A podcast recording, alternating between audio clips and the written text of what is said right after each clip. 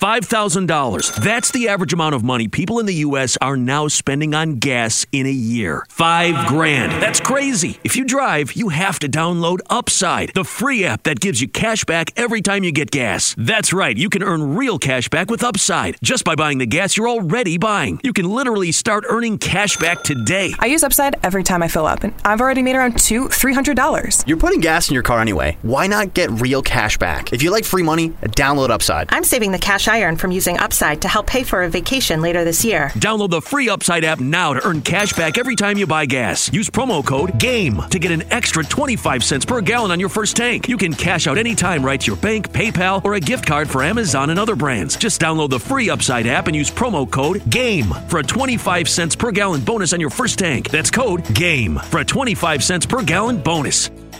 What's the easiest choice you can make? Window instead of middle seat? Picking a vendor who sends a great gift basket? Outsourcing business tasks you hate? What about selling with Shopify?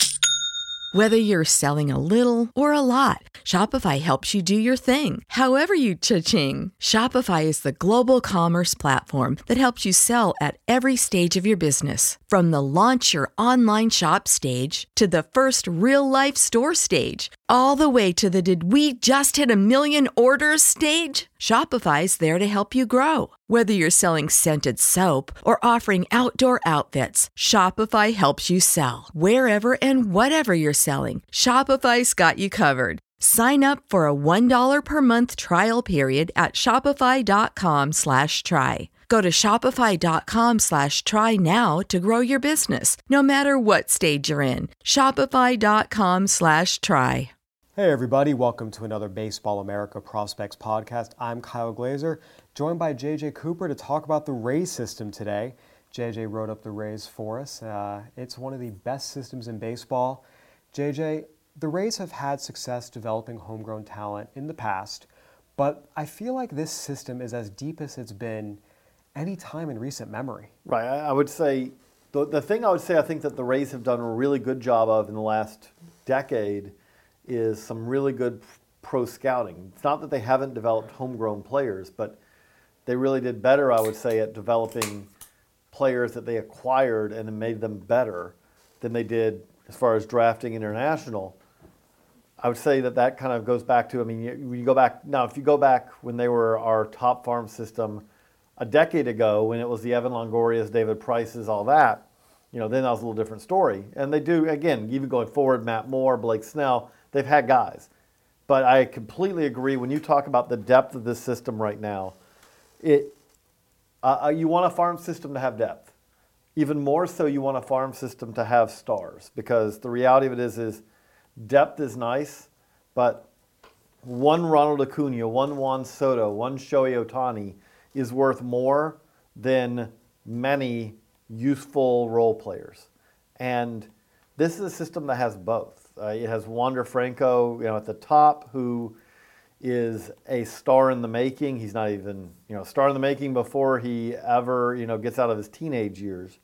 And then, but it also has, you know, we do 30 in the handbook, and we go beyond that as far as other. We're going to do we go beyond that with supplement as far as guys who could play in the big leagues next year. And this is a system that has more than 30 guys who have plausible paths to the big leagues. It's a system that was already really good and then had a really good, a really a well done draft and a very fortunate draft. They picked 16, 31, 32, and I would say it's fair to say the guys they got at 16 and 31 were guys who no one expected to be sitting there at those spots. Absolutely. You know, you mentioned the Rays' uh, lack of success in the draft. Here's a rundown of some of their first round picks from 2009. You know, Levon Washington, Levon Washington, Did Drew, not- Drew, Drew Vettleson, Justin O'Connor, Josh Sale, James Harris, Grayson Garvin, Kes Carter. You know, the 2011 draft was interesting. They had 10 of the first 60 picks.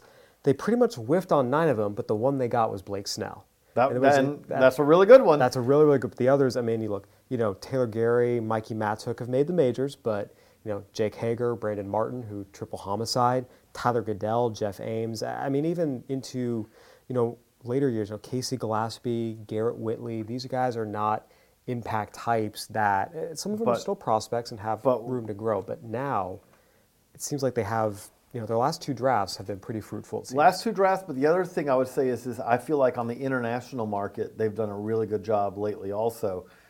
There is a lot of top talents who they signed, you know, July 2. Wander Franco, obviously the top, but Wander Franco, Ronaldo Hernandez, Moises Gomez, Jesus Sanchez. It's a system that has a very nice spread. They have high school draftees, they've got college draftees, they've got international guys and then they are still, as we saw with Joey Wendle last year, this is still an organization that really does a good job also of bargain hunting. Joey Wendle is at this point largely a, a, somewhat free talent almost, and they turned him into something pretty useful. And that is something when you talk about overarching philosophy that the Rays have, I think one of the clearly the overarching philosophies they have is especially players, not we're not talking about first base DH bats, but middle infielders who are a little bit questionable defensively but can hit, they feel like that they can figure out a ways to make them better defensively, but also more importantly, they'll find a variety of roles for them, and so they figure that they have multiple ways they can get them into a big league lineup. Uh, Brandon Lowe, who made it up for them last year, second baseman all the way coming up, but before he got to the big leagues, they started working him out in left and right field, and he played that some too because that gives him other opportunities to play in a lineup that also has, as we just talked about, Joey Wendle and Daniel Rod. You know, it's had a number of guys who can play second base. Uh, Christian Arroyo, who they you know acquired last year, is a guy who I think his if he's going to make it to the big leagues, his role, you know, regular, his role is going to be bouncing around a little bit probably because you almost hope it's like what Daniel Robertson has done. Right, you you want some versatility there. And again, you go down the you know down below that, Nick Solak in the minors. Um, I know Vidal Brujan's pretty much played second base right now. I would not be shocked at all, considering how the Rays develop guys, if they try him in a multitude of other positions because he's a guy who might be valuable at multiple positions. So they have a lot of guys who they look at it as A, can you hit? And B, do you have the defensive skills that we can play you somewhere? And if they though, if you can answer yes to both of those, they will figure out a way to get the most out of you. Remember, you can always play someone down on the defensive spectrum, and figuring out a way to get a bat in the lineup is really the best way to go about this. And you look at it again. Andrew Andrew Velazquez, who came up for them late in the year. We you know we we see a lot of Durham games here. We're we're located in Durham, North Carolina, and if you showed up at a Durham Bulls game once Velazquez came up, which was very early in the season, you had no idea where you were going to see Velazquez in, you know, on the field because it might be shortstop, it might be center field, it might be second base. I saw him in left, I think. It might be point. left. I mean, again, he played a little bit of everywhere, but that is just what they do. This, and again, they don't just do this at the major league level. We talk about the opener. We kind of saw again, and you could say in the main minors when you see it, it's kind of just you could almost call it a bullpen day. But they started messing with that a little bit last year in some ways in Durham. And then this year, they definitely used it in Durham in addition to the big leagues. They use their minor leagues as a little bit of an incubator, like we're talking about here. They, they do a lot of innovative stuff, but the key thing is, is beyond everything else, is this is a young team that has very plausible impact bats coming up and, and some arms too. And that's the interesting thing. We talk about, you know, finding the guys that have some versatility, can do some things for you. You still need the guys who can carry your team a little bit. And one of the guys that most people think will be that guy sooner rather than later, despite his tender age, is our number one prospect in the Rays system, Wander Franco. JJ, you've uh, been stalking around the office telling me and Josh, any, anyone who will listen, the latest, most exciting thing you learn about Wander Franco during this research process, talking with scouts, talking with front office officials. What can Rays fans expect? Again, this is a guy who has yet to make it out of rookie ball. He's in the Appalachian League. It seems miles and miles and miles away. We've seen a few select ridiculous talents make that gap seem way shorter than it actually is. It seems like Franco's one of those guys who could do that.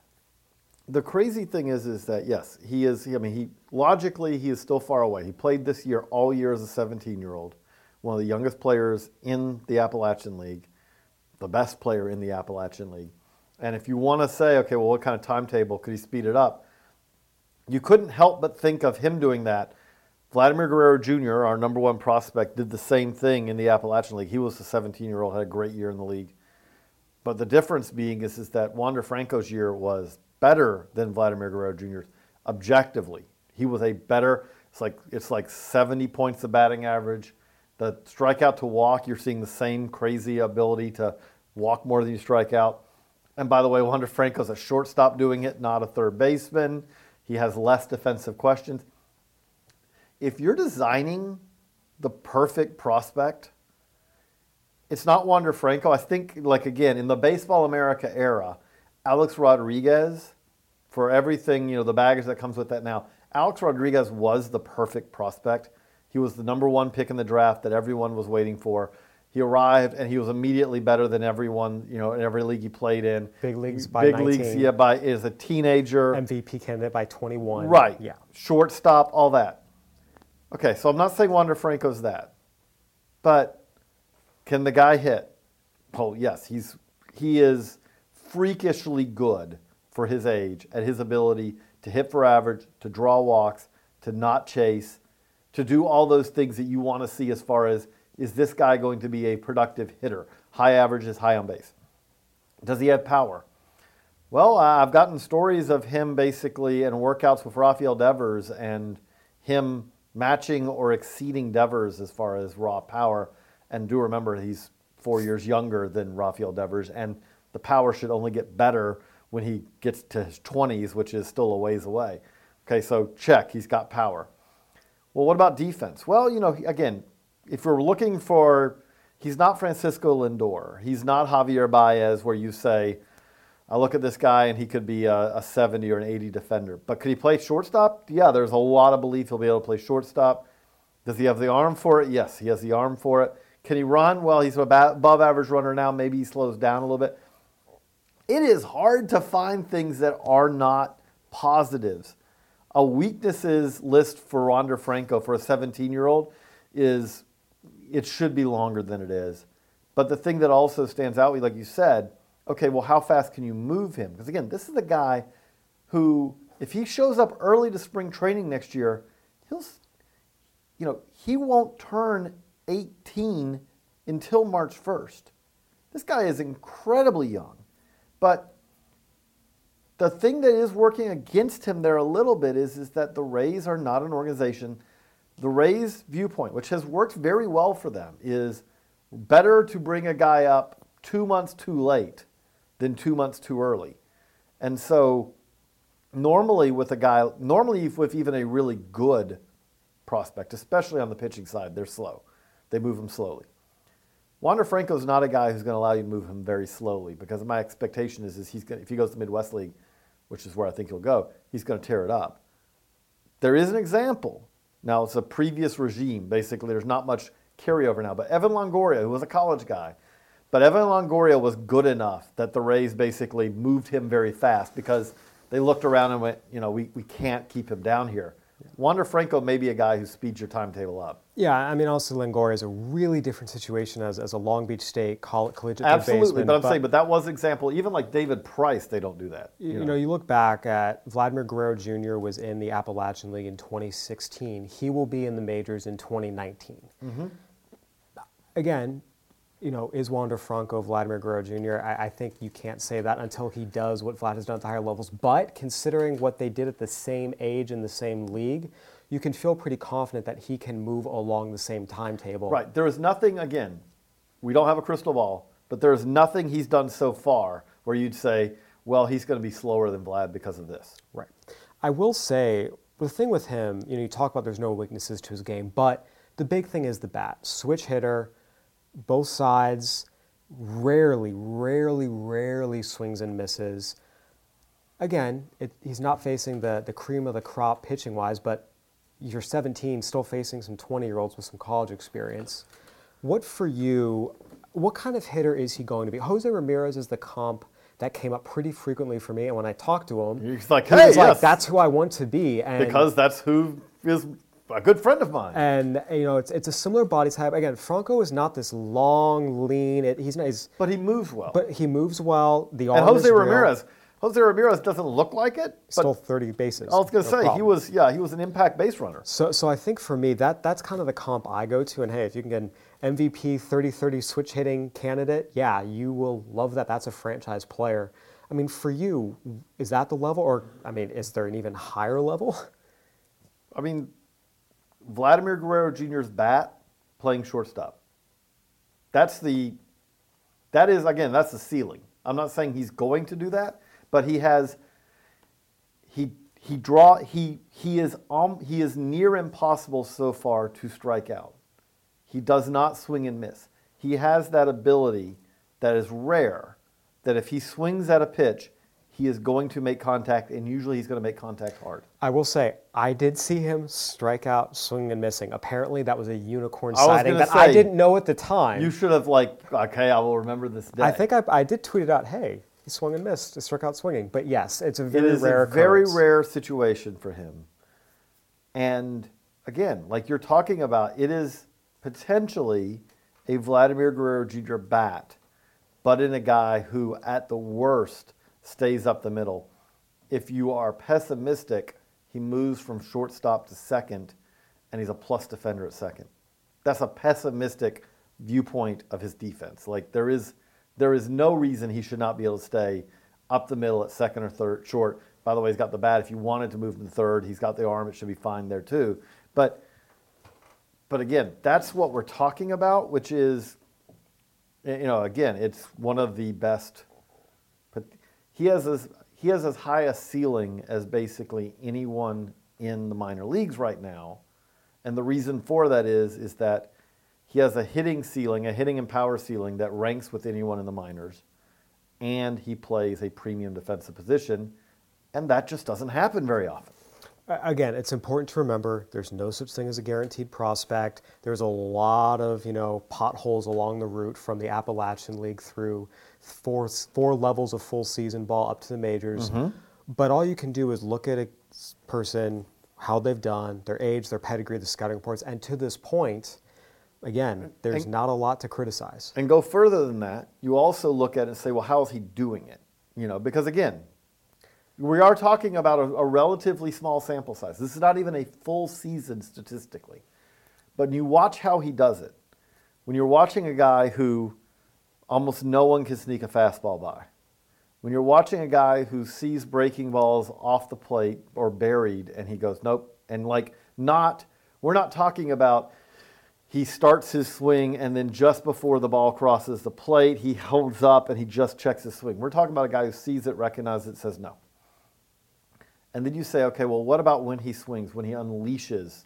You know, how does he do that? He does it in an extremely controlled, aggressive way where from either side of the plate, you're seeing power, but you're seeing power from a balanced swing. You're seeing power that's coming where you say, wow, not only is he getting to that power, not only is he showing rotational strength, not only showing bat speed, but he's doing it in a way where he's really in more control than most, you know, like when we talk about big league hitters. Big league hitters now, and I don't blame them, but it is a lot of times an aggressive, almost out of control swing. If you get in counts where you think you can do damage, you're going to go big, and if it means that, you know, anything other than the pitch you're looking at, you're going to have trouble making any kind of contact. That's not Wander Franco. He does it, the ways he does it matches the, the production that he's shown so far. you drill down a little bit, the other thing that's promising about him too, switch hitters, you look at the splits, he's on the right side of it in terms of his left-handed bat is much more productive than his right-handed. They're both great, but when you sometimes you see a switch hitter and you know they're going to face more right-handers, has that left-handed swing, that's his better side. So it lines up well. Uh, there's There's, there's, there's just not much. there's a lot to like. I wrote his report and I finished it, and it was like, it felt like my computer had steam pouring off of it. And it's like, okay, let's go back in. Is, am I going overboard here? Do I need to tone this down? And then I did, just like, okay, you know, let's not go overboard here. And you look at it again, it's like, no, this still would seem to be defined as overboard, but it's just realistic for him. He's, he's a special, special talent.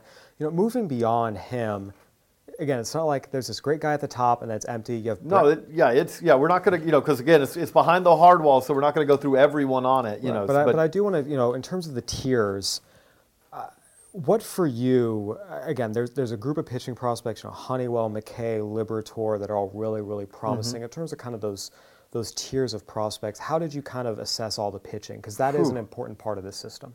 Well, the thing that they also have is they they have now again Honeywell is coming back from Tommy John surgery, but he's basically big league ready. He was if it had not been for Tommy John surgery, he would not be on this list because he would already be in the big leagues. So you have him coming back this year from TJ. You have Brendan McKay who really the thing that stands out with Brendan McKay as a pitcher is is, is really good stuff, but it's polish. It's a guy who he is safer than most. Again, there's there's a safeness to his him as a pitcher because the command and control are already there with stuff. So the that that big hurdle that often pitchers have to do, you know, we can a lot of times talk about pitchers. If we're talking about Shane McClanahan on this list, Shane McClanahan is a high ceiling left-handed pitcher. However, what you also have with him is is kind of that typical it's really good, but he's not consistent. The control waivers, you know, there's you know, there's a lot of work he has to do. The guys you just mentioned, Matthew Liberatore for a high school arm is more polished than most of them. So again, he's risky because he's a high school pitcher who is just reaching pro ball and We know that history. That is that always seems to often risk. to be yes that seems to be a, you know a, a history where you you look back two years later and you go okay so which one survived um, but brendan mckay you know again you're talking about a, a, a guy who's who's quite polished if he's just a pitcher moves quite quickly the, the hitter makes slows him down a little bit And, and that's the next question I wanted to get to with him, because just to be frank, coming out of college, a lot of those had seen him said, the pitching is what separates him as a hitter. He's just he's just a guy. He's not bad, but he's not if he, special. if he had to make it uh, make it work as a hitter he'd have a chance But right now, you look at what he did this season on the pitching side 103 strikeouts to 14 walks in 78 innings, got through three levels. Now, given there were some lower levels, but dominated on the mound, did what he was supposed to do, lived up to the hype. At those same lower levels, he did not hit well. 232 with no power, uh, you know, got on base, walked a little bit.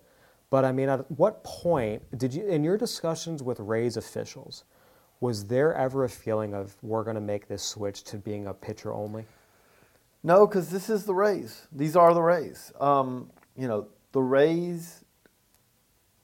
I'm not saying they may not reach that point at some point because the problem you are going to have with him.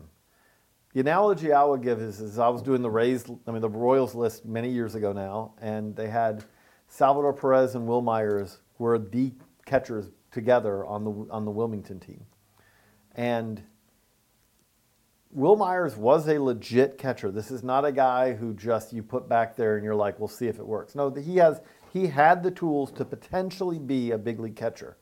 But the problem you had is that where his bat was probably at that point one year away from the big leagues, and it about was, you know, before they got him to the big leagues. His glove was probably three to four years away from the big leagues.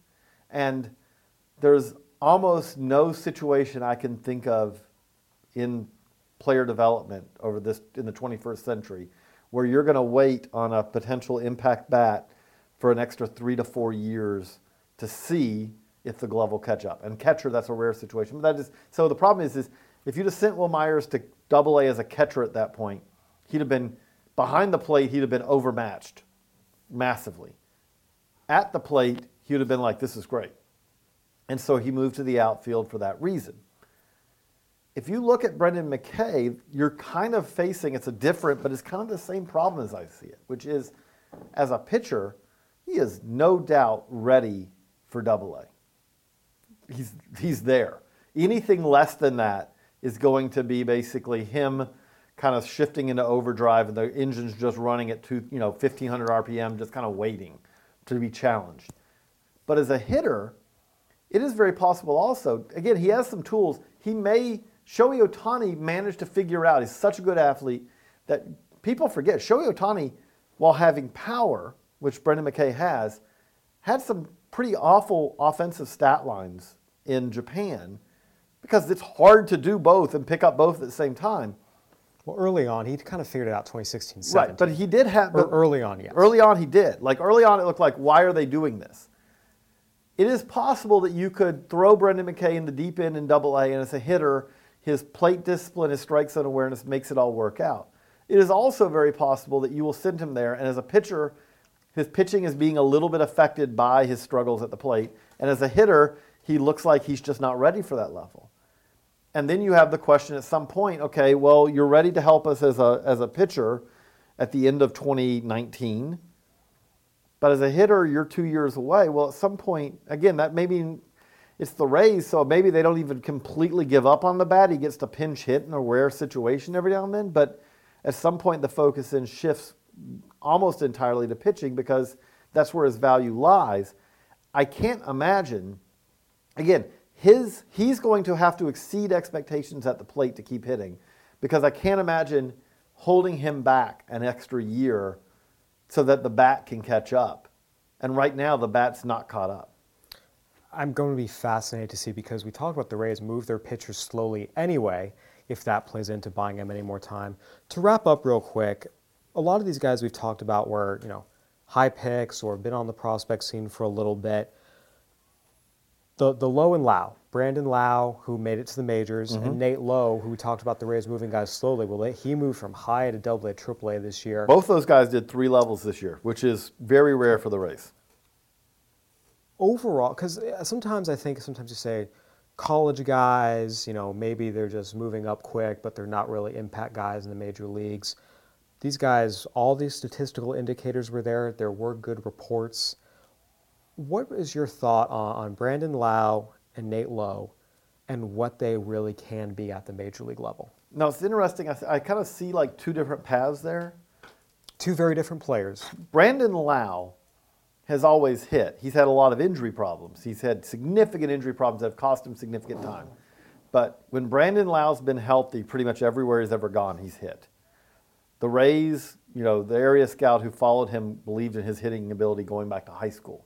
So him doing what he's done, the power is probably more than you know what most expected, including me. Um, but as far as being a hitter, and he's also done a really good job working him into being a better defender than he was supposed than he was expected to be. But so with that, I do kind of look at with him and say, this is a guy you look at and say, okay, he's ex- credit to him, he's exceeded expectations, but this was, was within the range at least of possibilities. He was the Florida State League MVP in 2017, so there there was some background to this. Nate Lowe, Nate Lowe, as we sit here right now, is three times the prospect that he was at this time last year. And that's credit to him because that's not that he's just being noticed now because he's done it for the first time. Nate Lowe is a better player. Like he is a guy, when we talk about a guy who does transform himself, he got in better shape this year, he was looser, the power played even more, he was a better hitter. Everything about him, again, not that he didn't have some skills, some tools before, but everything is a almost everything is a grade, if not more, better than what it was. And so that's where you get a breakout season. Now, and so I, I, I spell that out because I do see there's also a little difference as far as the paths going forward in that Brandon Lowe, to me, is a pretty safe bet because he can play a decent second, he can play in the outfield, and I feel pretty confident he's going to hit. Nate Lowe is a, still a riskier. He has actually, I would say, higher upside because the upside of this guy is a guy who hits for high average with power. Now that is a 99% you know, percentile. He reaches every bit of his ceiling. But that's what he did this year, especially in high A and double A, tailed off a little bit in triple A. But the big thing with him is, is for one, we have no track record behind. The track record before this year is nothing like this. Actually, by the way, one random thing that I wasn't able to fit into the write-up. Myles Straw, who's one of my favorites, who uh, plays for the Astros, made the big league roster this year. Made the NL- ALDS roster. ALDS roster. You know, led the minors in steals this year. Myles Straw was at St. John's River, Florida, JC, with Nate Lowe, who transferred from Mercer. So those two were the one-two punch at St. John's River you know, the next year. It's pretty rare to see that two two prospects on the same JC team, JC Right. team like that. two very and they, they have both had great years there but so but with lowe there is a little bit more of he needs to show he can do it again and the other part of it is is that he's a he's a first base dh who does not really have much other position versatility and he's not as good defensively as the first baseman they have right now in jake bauer so his path is you really better hit because if you hit hard, if you hit well enough no one cares about your defense but if you don't you don't have any other paths. Whereas Brandon Lowe, if he if his bat is if his bat ends up being 25% less than what we're hoping it could be, he still because he can play multiple positions, play second base, still has a path where Nate Nate has a little harder path. Absolutely. Well, JJ, just to wrap up, obviously uh, putting this 10 together, I I do have to ask. You mentioned there are, you know, 50 guys for 30 spots in the 30. I have 65 guys who I could, you know, like if you asked me to write them up, that would be like not implausible guys. How many guys truthfully were in contention for top 10?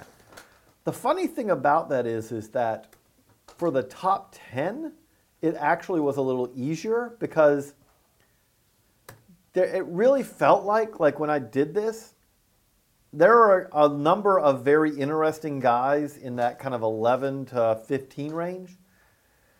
But after you get to 15, like this top 10 is so good that There's- there is a pretty clear gradation. The problem I'm going to have is when you get to, when we do for the prospect handbook, when you get to 25 to 30, saying that this guy at 28 is better than this guy at 35, then we are really going to be talking about it is going to be the most minuscule of margins because they have a lot of somewhat interesting relievers. They have a lot of guys coming back off of significant injuries who it's easy to forget about. It's like it's not just Brent Honeywell, but it's Brent Honeywell and it's Anthony Banda and it's um, uh, Michael Mercado we, uh, broke down. We had uh, you know Jose De Leon who we have never seen. The Rays have never seen the Jose De Leon the Dodgers saw before. You know we we don't know. Was that partly because of injuries? You know, is he actually better than that? Um, you have guys like that. In addition, you have, you know, you, you still have guys like Jalen Beeks we saw in the big league. There's a there are a lot of names to sort through with this organization and a lot of guys to line up. And again, the thing that stands out with that is that they're not all going to make it. Not all the guys in this top 10 are going to make it. However, if they want to be aggressive, and again, when I say aggressive with the Rays, that doesn't mean that they're going to go out and sign Bryce Harper, obviously. But if they want to be aggressive and they want to make trades, they have a lot of ammunition to make trades. They have literally a second baseman at almost every level who is a plausible big league prospect of some sort. Some have more value than others. They have close to where you could say that. They have probably four, you know, behind Willy Adames, they have like four shortstops who are plausible shortstop, big league shortstop prospects. They have a number of outfielders. They have a lot of arms.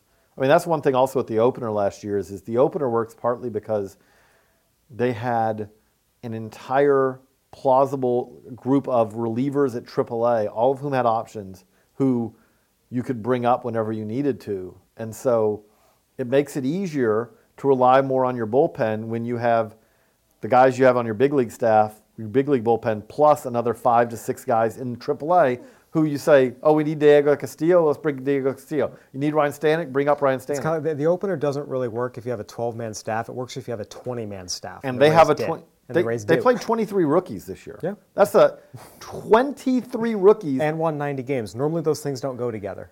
It's a pretty amazing combo, and I'll be very interested to see how this offseason goes because you do look at them and you say, okay, I mean, to, one downside for that is, is you got they got 90 wins, which is great, but you kind of feel like that they got everything they possibly could out of the group they had. Now, if they're going to exceed 90 wins, which in their division they're going to need to do if they want to be in the playoff race, probably they ex- want to exceed 90 wins next year, which they do, you're going to have to get some of these young guys, Jake Bauers and guys like that, have to take a, another a step forward.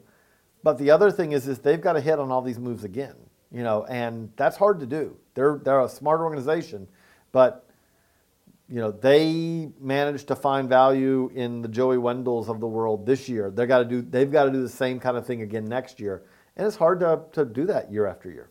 Absolutely.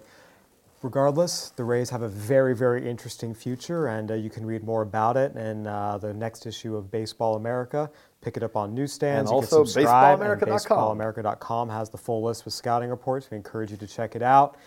That'll do it for this edition of the Baseball America Prospects podcast. For JJ Cooper, I'm Kyle Glaser. Thanks for listening, everybody.